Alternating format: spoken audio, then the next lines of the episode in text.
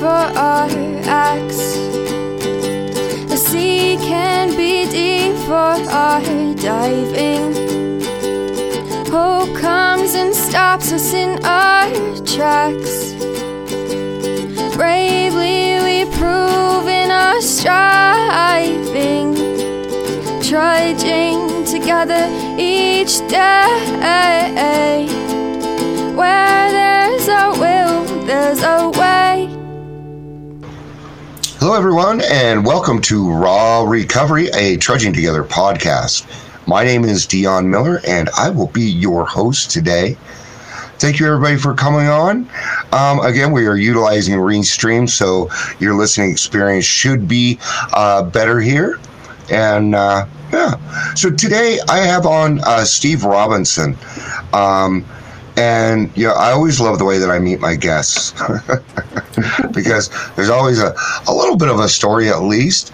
Um, I've met I met Steve about um, let's see five minutes ago, and we got to know each other a little bit. But the the reason that I asked Steve on is he does a lot of posting to the Trudging Together um, um, group, and number one, it's consistent. I've been watching it for weeks. And he posts something from the book, but then he adds something on that's meaningful in his life, some kind of experience. And, and that's what was game. It was that part. You know, I can read that stuff out of the book. I hear it all the time, but I love hearing what people have to say about it. So that's why I asked Steve to come on today. I thought you would be a very good fit. Thank you, uh, Steve, for taking your time and, and coming on today. Well, you're welcome. Thank you, Dion. I appreciate I appreciate this podcast. I appreciate what you do for, for recovery, for for the fellowship or the fellowships, and, and just people in recovery. This is this is a way of life that works for me. You know, my life is pretty good today, and it used to not be good at all. I do a gratitude list every morning, and I've done that for about a year and a half now. And wow, it's easy. It's absolutely easy to find three things to be grateful for, and I usually end up with sure. ten or twelve or fourteen, and every now and then I, for extra credit, I do like a few hundred. Just I spend an hour with it. I just, I just do it, and it's just, and it's not the it's not the mundane things. I, yeah, I forget about them, but I used to used to not even have those things. You know, I used to not have electric all the time because I didn't pay the bill, and I used to have I didn't just have dishes, dishes, and I used to have that sort of life, and today I just don't.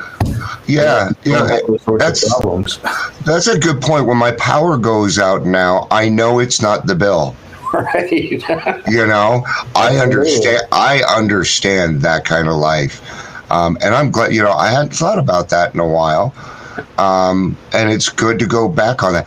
Yet now our gratitude has deep, meaningful um, experiences behind it, and. Uh, um, But that takes a little bit of work to get to. You had to do some things to get there. Yeah, um, really. So what I'd like to do is go ahead and open it up so we can uh, we can uh, hear your story. And uh, so we're going to go ahead and make this a Steve show. Um, it is all yours. All right. I guess the first thing I wanted to talk about, because it just came to mind, was was the end of Doctor Bob's story. He talks about the reason for service, the reason he did service. And, and there were, I think, uh-huh. three reasons. I may get this wrong, but I think there were three.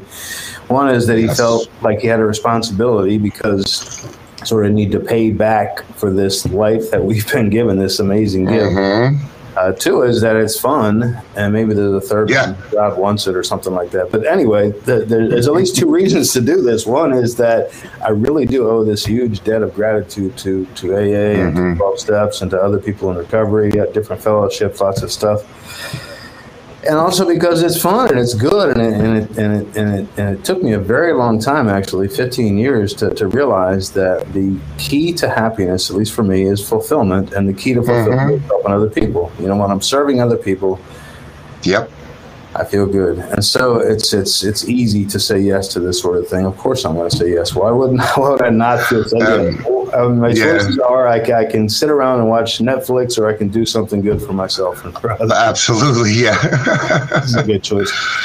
But anyway, my story started in two thousand one. Actually, it started long before that. It started when I was probably seven years old. My earliest memory, let's go back there. My earliest memory okay. was was Um, somebody had, had written on the bathroom wall, this is in first grade, and there was a bathroom connected to the classroom, so so the teacher knew it was one of the one of us twenty, and somebody yeah. wrote a bad word on the, on the bathroom wall.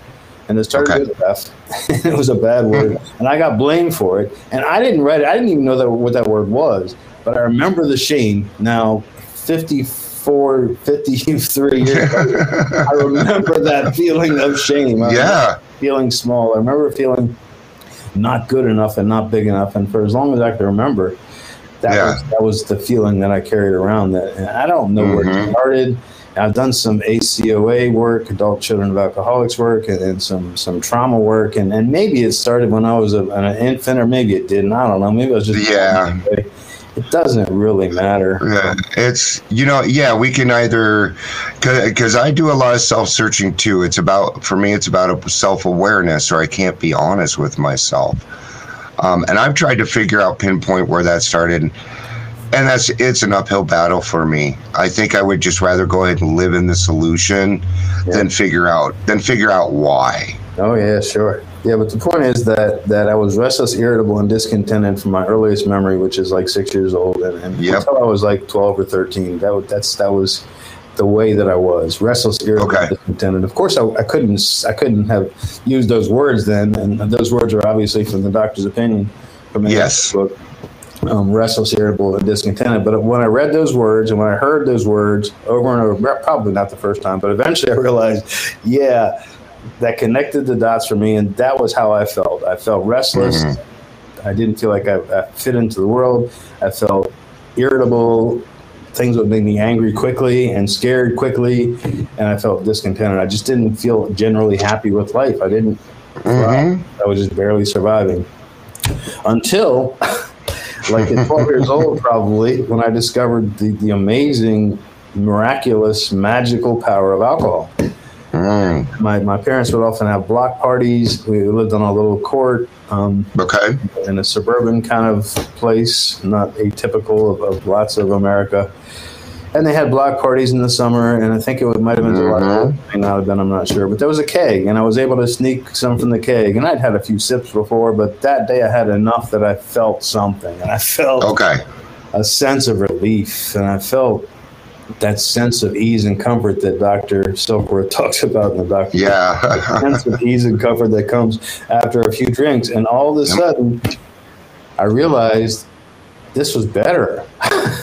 Yeah. I finally felt okay. I finally felt okay. I could talk to girls, and I could I could not feel so afraid, and I could actually uh, have a smile or a grin, or probably a goofy grin, goofy grin, childhood grin. That was not so weighed down and so heavy and so yep. often dazed and confused. And so for a very long time, alcohol worked for me, and marijuana and some other addictive sort of behaviors. I realized mm-hmm. later that I was a sex and love addict, that I was sort of addicted mm-hmm. to the idea of romancing. Uh, yeah. I wasn't I wasn't really in love with people, with women, with girls, but I was in love with the idea of them, my romantic ideals. Of yeah. uh, well, uh, was the Eagles song to, one, after the thrill is gone? Right. I always fell out of love. Once the thrill was gone, mm-hmm. I kind of fell out of love. Uh, oh, yeah, sure.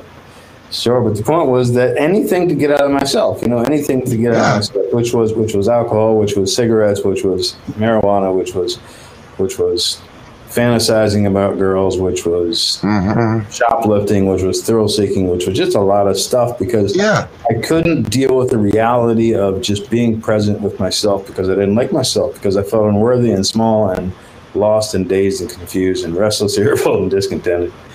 And the words wow. of Doctor Silkworth. I understand that.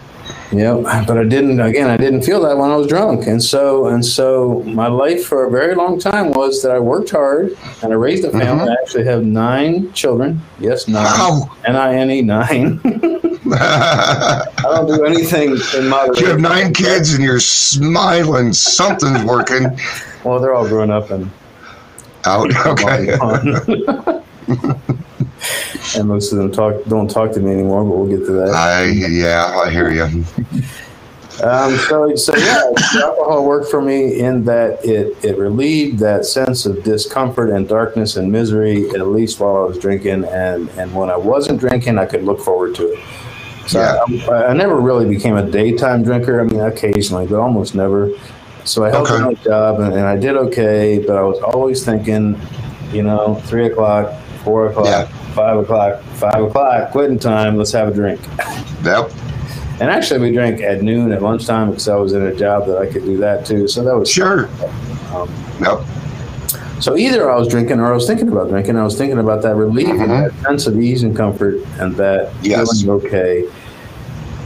And if it had stopped there, and my plan was, I realized, I realized, kind of early in recovery, my plan every day was that I would go out to the bar for a few drinks, two or three, okay. leave by seven or eight, and I would go home and, and have a decent night. The reality okay. was that I would go to the bar at five or six. Mm-hmm. I would stay there until one o'clock, last call, yeah, in Delaware, and that would be twelve or fourteen drinks, and that would be a two hundred dollar bar bill. And I would drive home drunk and not remember driving home, and wake up yeah. this morning saying, "Oh my God, I did it again." Mm-hmm. The reality is, once I have one drink, I'm going to have twelve. Yep. I don't have three drinks. If I could stop at three, I would never have. I would never have. Then we wouldn't be no, sitting here. Yeah. It would not have been a problem for me. I mean, normal drinkers can do that. My mom can do that. She can drink a half a glass of wine and just stop. And it's like, why? Yeah, I don't know. I cannot grab the concept. I can't. I've tried. I don't. I don't. I don't understand it. But you know, God bless them. Yeah, right. So one, one of our one of our precepts is that we are bodily, we are mentally and physically different than normal people. We don't drink normally. We, we don't use drugs normally. We don't we don't use women normally. We don't. Yeah, we don't act normally. normally. Yeah, we don't do yep. really anything normally because our minds are a little different. At least when we're when we're when we're, when we're in in in active alcoholism. Or active yeah, caught up in the caught up in our addictions. Absolutely. Right. Yeah. yeah. So anyway, my story was I, I, I, I did okay at, at first on alcohol because I didn't abuse it too much, and, and then I did less okay and less okay, and then it drove me to do some harmful things. Okay. Abusing some of my kids, and I wasn't a very good husband, and mm-hmm. and some of that caught up with me on July third, two thousand one. I still remember some of that feeling from twenty yeah. years ago. Oh, um, yeah. When my wife confronted me, my then wife confronted me and said, "You have to go. Mm-hmm. You, you have done too many bad things to, to our children and, and to me, and I'm not going to stand for it, and you have to go." Yeah. And so my first thought and my second thought and my thought throughout that day was, I'm going to kill myself because yeah. I'm going to lose mm-hmm. my wife. I'm going to lose my kids. I'm probably going to lose my freedom. I'm probably going to be arrested for this child abuse crap. Yep. I, I'm going to lose my business. I'm going to lose my financial standing. I'm going to lose my reputation. I'm going to lose everything mm. that I care about. Wow. Therefore, I'm just going to kill myself. Yeah. And ironically, eleven years later, my dad had done the same thing. He had actually gone through with it, and he killed himself in the woods with a shotgun. Okay. And that became part of my story, too. Okay. And so, and so, let me back up a little bit. Mm-hmm. Um, so throughout the nineties, I, I had these two things that really made me struggle, that, that made it hard for me to live with myself. And that was part of the reason that I would drink. You know, part of the reason I'm is simply because I'm an alcoholic, but partly because yeah, I yeah. couldn't deal with this traumatic uh, quandary. And there were two of them that I was in. One is that I committed adultery. One of the nine children was, was out of wedlock and was with another okay. one. And, and I wasn't able to forgive myself. And my my religious upbringing told me that I was I was damned and I was an unforgivable mm-hmm. and I was going to hell. Right. And the second thing was my dad killing himself. And that same religious upbringing taught me that he was going straight to hell. Yeah. Or for him. A purgatory or but, yeah. Yep. So so in my view of things, he was going straight to hell. And I couldn't reconcile that. I couldn't possibly yeah. reconcile that. But at the same time, I kind of accepted it. And I kind of lived for my kids. I just wanted to provide well for my kids because my life okay. was going anyway for eternity. Yeah, I understand that. I mean, because right. a lot of people told me, you got to get sober for yourself. I did not like me. I wanted me dead. Yeah, right. I was only alive because I had made a promise to my wife and kids, man. Yeah. And I used to get up in the morning and swear at God, why am I still here? Yeah, I sort of wanted to be dead, but I sort of didn't. I heard it a yeah. long ago, this guy who, who shared, and he said, jails, institutions, and death is what, what we what we go to. And I've heard that a hundred times at least.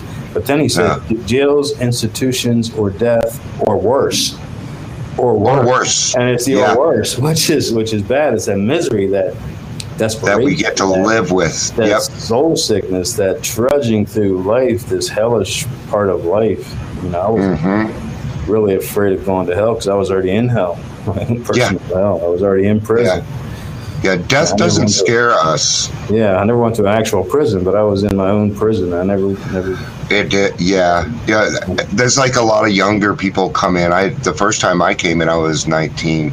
Right. Yeah, a lot of people lose a lot of stuff, but we all lose ourselves, and I mm-hmm. think that's all that that's all that matters.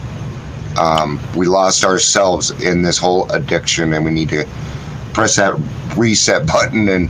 Well, not re- press the reset button, but we need to figure out who we are again.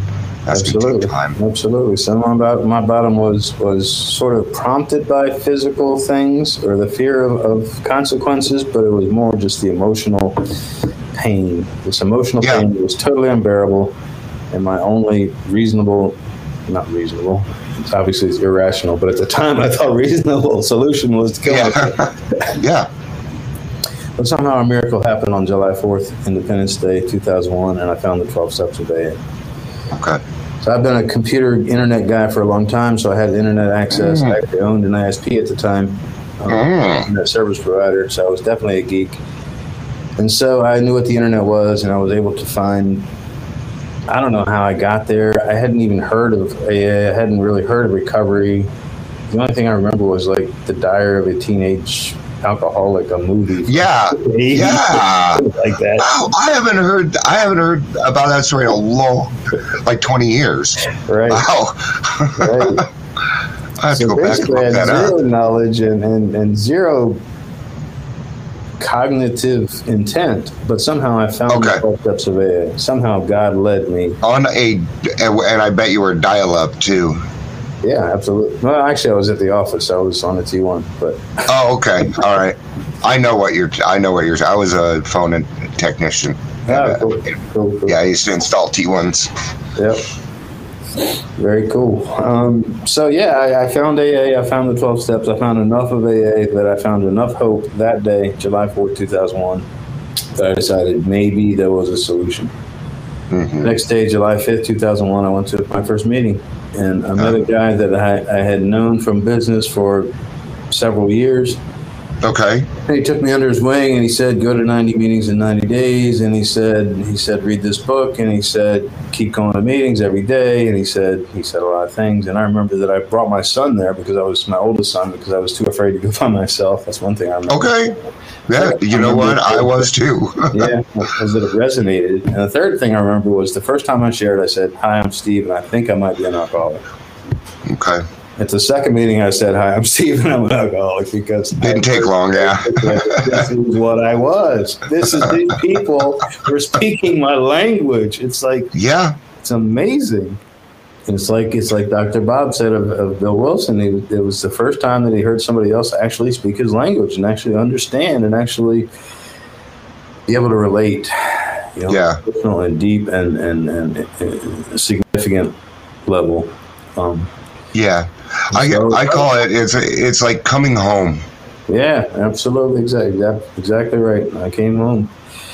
And I was home, and I and I and I got a sponsor within a couple of weeks. Um, okay, he was sort of assigned to me, which is good. I probably wouldn't have had I, yeah, six months. All my, all the ones that stuck were assigned. Man, I did, I wasn't even capable of picking my own. No, right? that's a, yeah, and that's okay too, though. It was because mm-hmm. God picked it for me, and trust me, His pickers was a little bit better than mine at the time. Yeah, so absolutely. Yeah, and so I worked enough of the steps that I stayed sober for eight years. And I remember my first fourth step, and I remember my first fifth step, and I remember sitting in my then sponsor, actually he's my sponsor again after a bunch of years. um, backyard, and, and I remember before I went to that fourth step, I was scared, and I was absolutely mm-hmm. convinced that he was going to yell at me or punch me or call the police or mm-hmm. and probably tell everybody that I knew, and I would probably have to either kill myself or drive to Nebraska.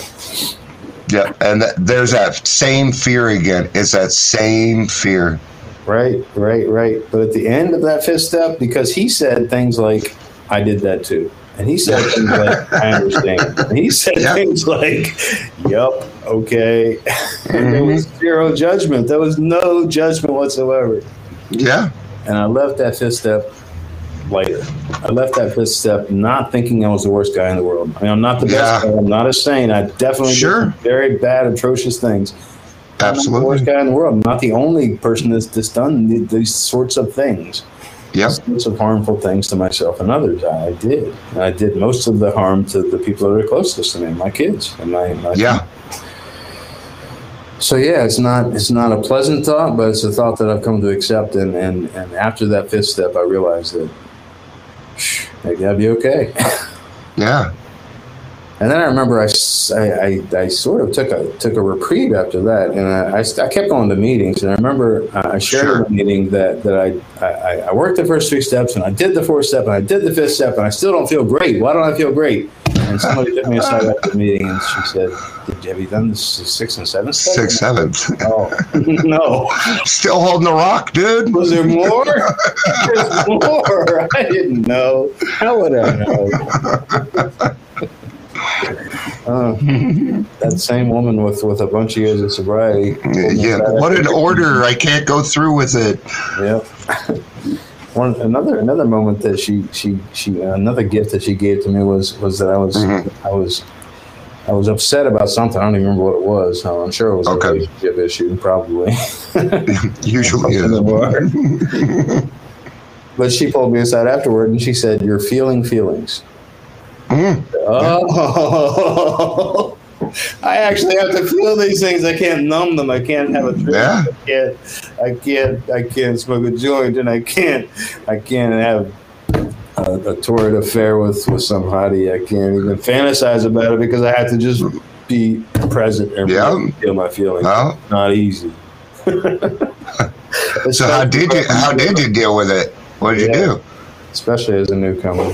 Um, well, yeah. I felt the feelings, and I worked step six uh, and seven, and I worked step uh, eight and nine to the best of my ability. I made some amends, and I still have some amends to make, some some, some yeah. financial things, and I've been I've been saving money to pay one guy that I didn't fulfill a contract with, and, and, and I'm beginning to make amends with my kids as they're ready for it. You know, I sure. think, I think the best advice I got was that. You know, I was trying hard for a long time to contact them and to push them, and, and yeah, and and some of them would push back, and somebody told me you, you just got to give them time. And yeah, be a month, it might be a year, it might be a decade. You just you just got to stop. And I said, okay, mm-hmm. when it's when it's when it's time, it'll be time, and, and God will God will God will make it happen. And I've been talking to one of my daughters for mm, four months, pretty much every cool. day. And it's and it's and it's amazing, and it's great, and there's there's a bunch more that I'm not talking to, but I'm not going to focus on that. I'm going to focus on the good in my life, which is pretty substantial. yeah, yeah, yeah, and you know, and that's the thing is, you know, unfortunately, it, it's part of our disease, and and yeah, and I have four kids. I have four kids also, and. Yeah, when I even when I got to the ninth step, I wanted to be like, oh, I need to talk to you guys. I need to talk to you guys. And my sponsor was like, no, no. You're going to do a living amends for them, Dion. Mm-hmm. You ain't getting off that easy. Right. right. And he told me, you got to wait, and you're going to have to wait for them to get a hold of you. Mm-hmm. You're just, you'll know. You'll know when it is. Yeah, that's true. Um, and three of them I've been able to do something. One we're still waiting, but we don't have not a relationship, mm-hmm. you know, um, and that's okay. That's that's all right. Yeah, it is okay. And I very much believe in direct amends, but, but only when the time is right. And I also believe yeah. in direct amends and loving amends, and, and we just we just do what we can to, to, to, to be decent human beings. Yeah. It's completely different from being an indecent human being. I wanted to be a decent human being. Even at my worst, I wanted to be a good man. I just yeah. I had no idea how to do it. Uh, the alcohol kept me from from reality. Uh, I, I believe at the heart of every alcoholic and addict is a very, very good person. Sure. I, I because there isn't one that I haven't met that when it came down to when we removed everything, at the very heart of it was a giving, loving, tolerant person. They were just naive and didn't have the right tools yet. Mm-hmm. You know, and that was me at, you know, forty-five years old. So, forty-five going on eleven. You know, you understand that. I do. Yeah, one of my best friends ever, his name was Ray, and he okay. lived with me for a while, and he's dead now. Um, okay. But he was a heroin addict, and he was a felon, and he firebombed a police station, and he was my best friend. He was my okay. best friend because he had, a, had a heart of gold, and he was just yeah. He was just he was the worst and the best human being I've ever met. Yeah. I, re- I really caught what you said at the beginning because um, the reason that, you know, and it's, you know, part of what Doctor Doctor Bob had said is, you know, I did a lot of things. I feel responsible. I do. I feel responsible to God's children because of my behavior in the past. You bet. And if I even come close to stepping on or hurting one of God's children, God lets me know immediately. Mm-hmm. I am not allowed to do that. No. no, I've been thinking a lot lately about the path narrows. And, and, and for, for a long time, I felt like that was a little bit of a punishment. It's like, I have to do better because because it's painful. But I'm starting to realize yeah. that as the path narrows, the path also lightens, which allows yes. us to be more happy, happy, joyous, and free. It's like, oh, okay. Oh, yeah. Not a punishment, not a penance. I, yeah, that's funny because I thought the same thing, and now I find that, you know, I'm on my path and I stay in my lane. I, I stay in my lane. I don't jump in other people's lanes. ninety-five percent of what I do is keeping my mouth shut, yep. and it works very well. Yep, yep, yep. I think I made my story sound too easy, and I think I was too easy on myself. So let me tell you a little bit more of what happened. You got it. Yeah. This is um, your show, bro. So so step one is that we admitted we were powerless over alcohol or whatever. Lots of things. Okay. And I never fully admitted, I never, con- never to, to use the words of the big book, I never fully considered in my innermost self that I was a real alcoholic. Okay. And so because of that, even though I stayed sober for eight years, and had a pretty good life and was definitely improved emotionally, spiritually. Um, and that was reflected in my life. You know, I was, I was living mm-hmm. in a nice apartment. I had a nice car. I, I, I had a good job. I had, I had a lot of great stuff. But at the same time, I still had this little reservation. I, I still had okay. a reservation. I still held on to that idea that I was like eighty-five percent alcoholic, but I wasn't one hundred percent alcoholic. I wasn't one hundred percent okay. alcoholic. I wasn't absolutely powerless. Well, my life is better when I don't drink, so I'm going to keep doing this A A thing and not drink. Okay. But because I never fully really worked step one, I never felt like, and it took me a long time to realize this. I yeah. didn't, of course, realize it back then at all. Sure, you didn't because you didn't know. Sure, sure. So because I never really worked step one, I didn't feel qualified to work step twelve. Okay. So I worked twelve. I worked step twelve in terms of, of the easy stuff. I set up the chairs and made the coffee and, and did the mm-hmm. interview prep thing and did all the stuff that didn't require this hand-to-hand, one-to-one, okay. in the trenches. Sponsoring. Working with okay. the sponsor. I briefly sponsored a couple of guys, but they drifted away, and that was just more proof that I wasn't the guy to sponsor, and so I didn't. Uh-huh. So I didn't. And yeah. Because, and, and so we've heard about two-stepping, you know, working just step one and step yeah. twelve. Yep.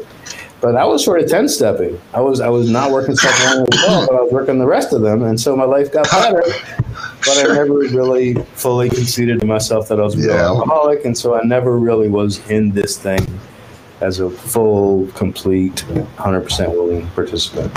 Uh-huh. And so because of all that, I relapsed for six years. Okay. it yeah. Bad. And it wasn't, it wasn't all bad. I mean, to, to be honest, it wasn't all bad. You know, I, I still never went to prison. I still never was, was hospitalized. I still had a house. I wasn't homeless. It wasn't a good house. It was a dirty old crappy house, and it was an unkept, and it was chaotic. But it was a house, and I had a I had, I had cars. They weren't good cars. One of the tags expired, and the other one was broken down. So I switched the tags, and the cops yeah. caught, and it was just dumb, chaotic stuff like that. Yeah, lots of drama. Yeah, but I survived. You know, it wasn't that bad, but it was. But on the outside, but on the inside. On the inside for those six years, I just progressively moved further and further away from the sunlight of the Spirit, and moved further and further away from God, and moved further and further away from the self-respect mm-hmm. and self-love that yep. I developed in those eight years in A A. And so at the end of my six-year relapse, I was just desperate, and I, I yeah. tried a lot of stuff. I had tried a little bit of psychology, and I had a great life coach, and she helped me some. Awesome. And, and, and, and, and I was self-employed, and I was trying real hard to put myself into work. But the reality was that, you know, my intention every Monday was, I'm going to work, I'm going to work, I'm going to work, I'm going to work, you know, fifty hours this week to get caught up. And the reality was that I would work like fifteen, and I would yeah. do like twenty, and I would feel sorry for myself like thirty, and watch Netflix the other five. It wasn't a full and productive life because I just wasn't capable. I wasn't emotionally and spiritually yeah. capable of being the good man that I really wanted to be. I hardly yeah. wanted to be a good man, and I just couldn't do it. I couldn't possibly begin to do it. Yeah. At the end, at the near the end, I, I had this idea of radical acceptance, which was a good idea and still a good idea. Right. The idea of just accepting absolutely everything. And sure. then that led me to connect the dot to that page four forty-nine at the time. Now, mm-hmm. seventeen now, that says acceptance is the answer to all my problems. And then I went and Googled it and, and read that page. And then I just, yeah. it occurred to me that the twelve steps were kind of cool. And I sort of tried to recite them from memory. I got most of them. And it's like, oh, sure. I got some of this. And then I was talking to this guy who coincidentally, I'm making quote marks with my fingers. Yeah. uh, was in the program, and he was a, he was a client of mine. And, and I talked okay. a little bit about my discontentment and my, my feeling lost, and he said, you know, I'm in the program, and you might want to go to a meeting. And I said, oh. Yeah. Really? Uh, it's crazy how that never had occurred to me. You know, six years, yeah. it didn't occur to me that A A might be the solution again. And I don't know why it didn't, because I'm, because I have these curious mental blank spots, because I'm an alcoholic, because I'm an mm-hmm. because I'm, yep. I don't know, pick one. yeah. Combination of all those and maybe a few others. I just never connected those dots, and I never mm-hmm. never um, decided that A A might be the solution. But then one day I I, I, I got to enough psychic pain, enough enough miserable mm-hmm. darkness and dankness that, mm-hmm. that I needed to try something else. And, and the life coach wasn't enough, and, and the spirituality wasn't enough, and the, the mm-hmm. philosophy wasn't enough, and none of that stuff, and the working hard wasn't enough. None of it was enough, because none of those things really addressed my two fundamental issues. One is my extreme self-centeredness, all I mm-hmm. ever thought of myself, and two is my continued use of alcoholism, which, it turns out, exacerbates that self-centeredness. Mm-hmm. Yeah. And the self-centeredness when it makes me want to drink, and the drinking makes me more self-centered, and, and yep. stuck in that crazy, addictive, alcoholic state. Yeah, yeah, that vicious cycle. That's exactly it. For a very long time, until I went to one meeting and I said, hey, I'm back. It was yeah. so hard and so scary. It and, was. And I didn't hear much, and I don't know what I said. I think I probably shared that I was a newcomer and got a got a twenty-four hour chip, and I don't even remember. Mm-hmm. I was just in such bad shape. And for a few weeks I did it. I, I just kept going to meetings, and I was still in bad shape. I didn't understand what I was hearing, but I felt home again, at least a little yeah. bit. And before too long, I, I had I had made that realization that that I was absolutely powerless, mm-hmm. absolutely powerless, and it, and it really came home like six months later when I heard this guy speaking. He had, I don't know, twenty years sober, and he he talked about powerlessness, and he used that term, absolutely powerless. Yeah. Absolutely, one hundred percent, one hundred percent. I'm not mostly powerless. I mean, and I said, oh, yeah. really? Is that what powerless means? It doesn't mean mostly powerless. No, it's totally, completely, one hundred percent, absolutely powerless. Yep. And so I thought about that after that meeting, and I realized that that I had never before in those those previous eight years, um, conceded to my innermost self that I was a real alcoholic, and that day I did. Yeah. And part of that, honestly, was, was because my bottom was, at least on the physical, in the physical plane, not that low. You know, I wasn't okay. under bridge, and I wasn't in a rehab, and I wasn't in a detox, but emotionally, my bottom was yeah. as bad as anybody else's, I'm sure.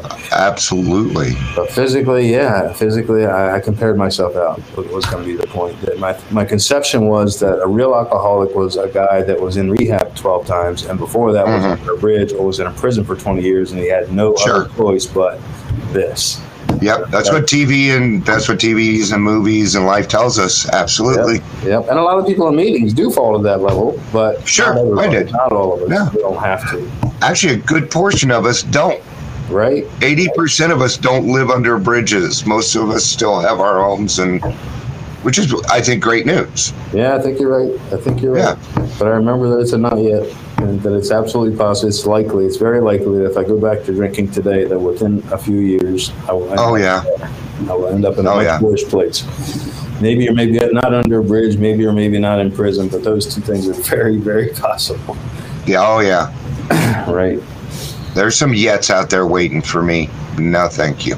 Yeah, so that was a huge realization that I was one hundred percent powerless, and, and that allowed me to more thoroughly work all twelve of the twelve steps and to throw myself into service. And I became a big book thumper for a while, and I, I, I led some people through the steps, and I was in a couple of step groups, and I was just, just nice. Really, um, can't think of the word excited. I was thinking of a better word, but...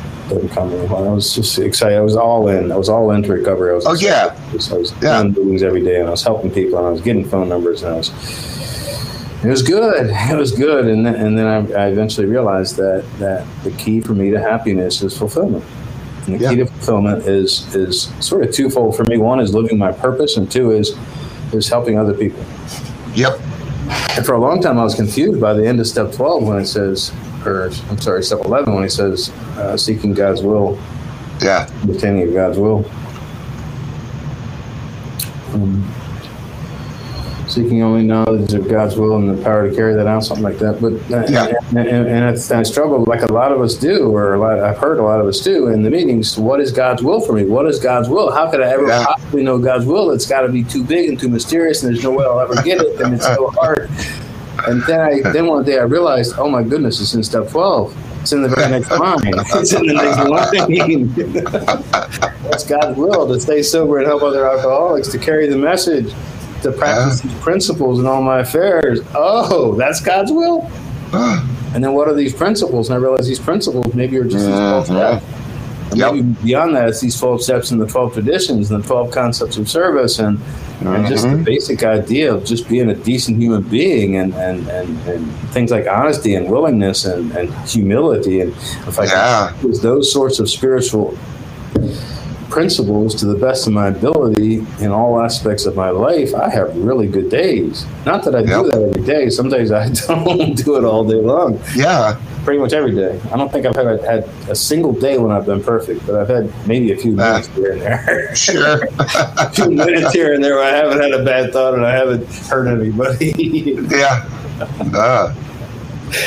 Right. But the point is that, that this is not that complicated once we've gone through it. You know, it's it's it's it's extremely daunting and complicated when we first get here, when we look at these sure. steps, it's like, oh my goodness, I'm big on a wall, like six feet yeah. tall. Oh my goodness, and it's God with a capital G, and we know what that means, and Him and His with a capital H, and it's like, oh, that guy. That's the guy about sin. That's the guy that wants to, wants to, wants to. Uh, condemn me to, to to an eternity of fire, and I'm supposed to trust this guy, sure. yeah.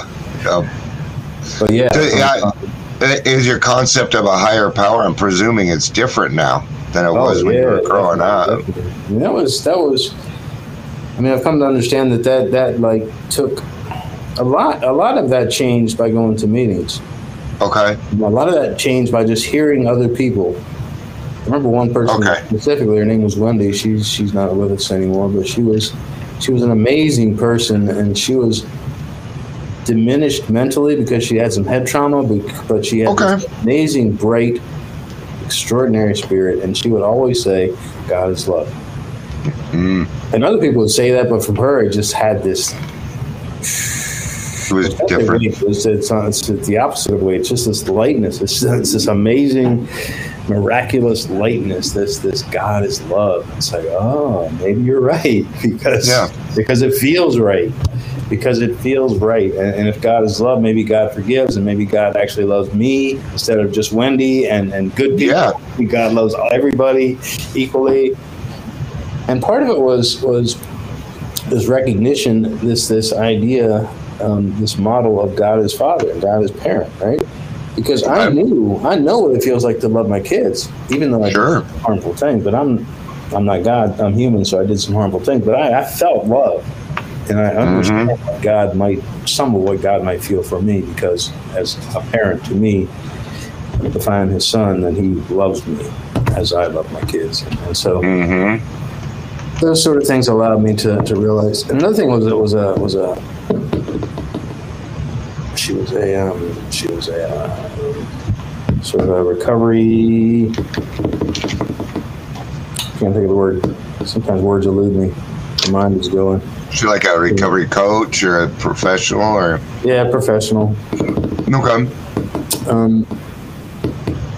Anyway, she, she, she suggested the idea that God made himself, made religions culturally acceptable. And that made a lot of sense to me. That that made room for lots of religions. So so sure. religion is perfect for the people who practice Hindu in those countries. And Buddha, Buddhism is perfect for those people who practice Buddhism. And Catholicism is perfect for those people who practice Catholicism. Sure. And for each of us and for each and for, for different cultures, there are, there are different religions. And, and none of them is right and none of them is wrong. They're just different because they're different. But they're the yeah. same because they're the same. And they're the same. At least in my mind, mm-hmm. it's the same God, it's the same love, it's the same forgiveness, it's the same sort of spiritual principles. It's things like humility and honor and trust and truth. And yeah.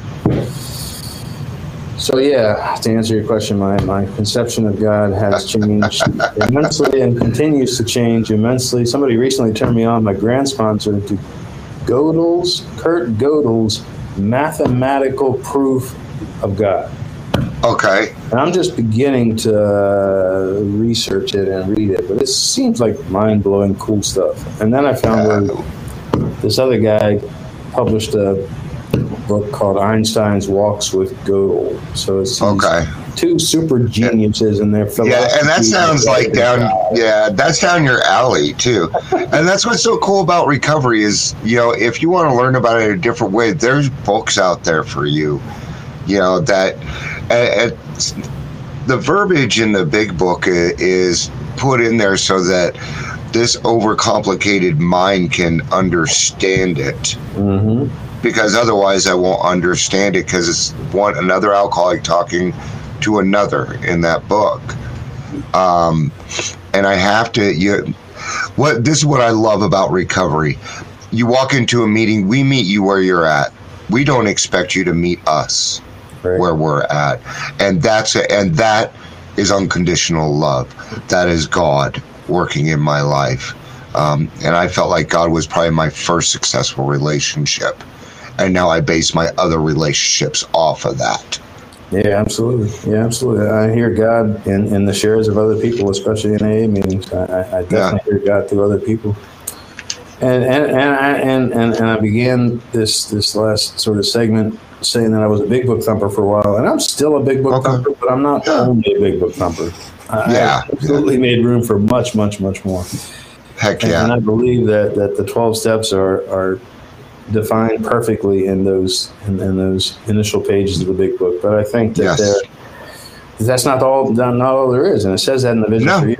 That this is just the beginning. Now yeah. you're sober and it's great, but guess yeah, what? Now go out. That's a beautiful thing. I, what's, what's the final sentence? You will you will surely meet some of us as we trudge the happy road of destiny. Right. I, it tells you to literally go out there and do the work now. Um, mm-hmm. Now, I remember back in the thirties, we didn't have internet. We didn't have recovery coaching. We didn't have treatment. So, we, so they literally had to go out and do things. But we still uh, to do that. I mean, it's still part of the work. Uh, yeah. twelve-stepping, getting out to detoxes. Um, I'll go down to Skid Row and yak with those guys for a while. Absolutely, um, sure. Whatever. Yeah, I, I, I love the, uh, the, there's a line in the foreword to the twelve and twelve, I think, that Bill Wilson probably wrote, and it says that we become happily and usefully whole. Yes. Happily and usefully whole. And yes, we can embrace technology for that. I mean, I love face-to-face meetings, but I love this this this format too, this podcast. And I love sending out my daily text messages to a bunch of people and, and a bunch of yeah. groups. And you know, I'll tell you a tiny story, and that's that I'm sponsoring a guy that lives in Iran. And, okay. And the reason is that because of COVID, there weren't face-to-face meetings there or here, and, and we yeah. did, and, and and we don't even speak the same language. We both use Google Translate, and we translate what that we, is so cool. text, and it freaking works. And I learned today that he's sending the message that I sent to him to seven hundred people in Iran, and it's like, wow, isn't it? Wow. It's so cool. I know. So, isn't that cool? So, So there's a part of me that says, yeah, let's be old school and just do it all face-to-face. But there's another part that says, you know, why? Why? Yeah. Why? Why not use text messages? Why not use podcasts? Why not use Facebook? Why not use why not? whatever there is? Yeah. Whatever there is. Yeah.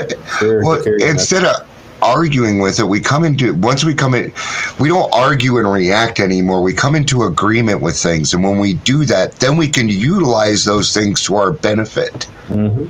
Absolutely. And, and it's a much easier life. Um, sure. you're, and you're right. I mean, I'm I'm a face-to-face kind of guy too. But heck, then I would I don't think I would have met half of the people that I have this last year if mm-hmm. it wasn't for Zoom meetings. Um, I wouldn't I wouldn't my recovery wouldn't be where it's at. I get it's so cool because I talk to so many different types of people that I get a lot of recovery, a lot of different recovery talk. So it's. Yeah. Yeah, I don't necessarily think that God created COVID, but I think that God used COVID. He used this this this time of trial and tribulation and challenge to to yeah. to bring us closer together. At least, yeah, those who are willing. You know, I, I didn't have any trouble staying sober during COVID because I stayed no. connected. Yeah, not usually face to face, but there was some of that, and, and Facebook and podcasts and whatever. It doesn't matter. Telephone uh, and.